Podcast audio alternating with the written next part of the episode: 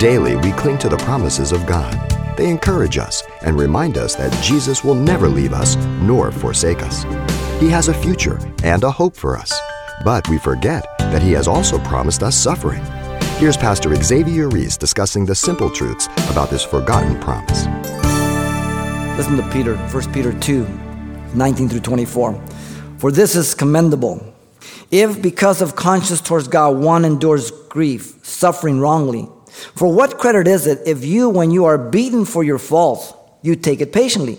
But when you do good and suffer, if you take it patiently, this is commendable before God. For to this you were called, because Christ also suffered for us, leaving us an example that you should follow his steps who committed no sin, nor was deceit found in his mouth, who when he was reviled did not revile in return. When he suffered, he did not threaten, but committed himself to him who judges righteously, who himself bore our sins in his own body on the tree, that we, having died to sin, might live for righteousness, by whose stripes we were healed. Peter's great when it comes to sufferings. He should know. Peter is very candid about the sufferings in the Christian life and what our attitude should be. In the same epistle, 1 Peter 3:17, he says, "For it is better, underline that, it is better if it is the will of God to suffer for doing good than doing evil." Think of Job. God willed it. God allowed it. God enabled him. 1 Peter 4:19 Therefore let those who suffer according to the will of God commit their souls to him in doing good as a faithful creator. What in life would cause you to turn your back on Christ or charge him foolishly? Be careful.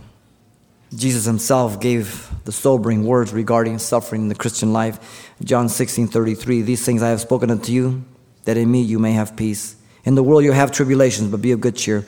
I have overcome the world. In fact, Paul the Apostle, as you know, in the first missionary outreach, at the end of that in Acts 14 21 and 22, he says, By the way, we must enter the kingdom of God through many tribulations. Oh, thanks, Paul. Candid. Gospel. Today, gospel is not given often. It's pie in the sky. It's an easy solution to your messed up life. Be careful of that. The author to the Hebrews says in verse 4 chapter 12 here, You have not yet resisted the blood, striving against sin. Jesus was speaking about the servant and a master. And in Luke chapter 17, verse 10, this is how he concludes. Now listen to it well. He says, When you have done all those things which you are commanded, say, We are unprofitable servants. We have done what was our duty to do. I love it because he's the master. I'm the servant. The believer is to make a proper assessment, to not lose heart in the race. And you'll have hope. You'll have stamina. You'll have victory. You'll have joy. You've been listening to Simple Truths with Pastor Xavier Reese, a daily devotional of the enriching and precious truths found in God's Word. We appreciate you listening each weekday at this time, but you can hear this program again by following the radio listings link at CalvaryChapelPasadena.com. For more on the other ministries at Calvary Chapel Pasadena, visit our website.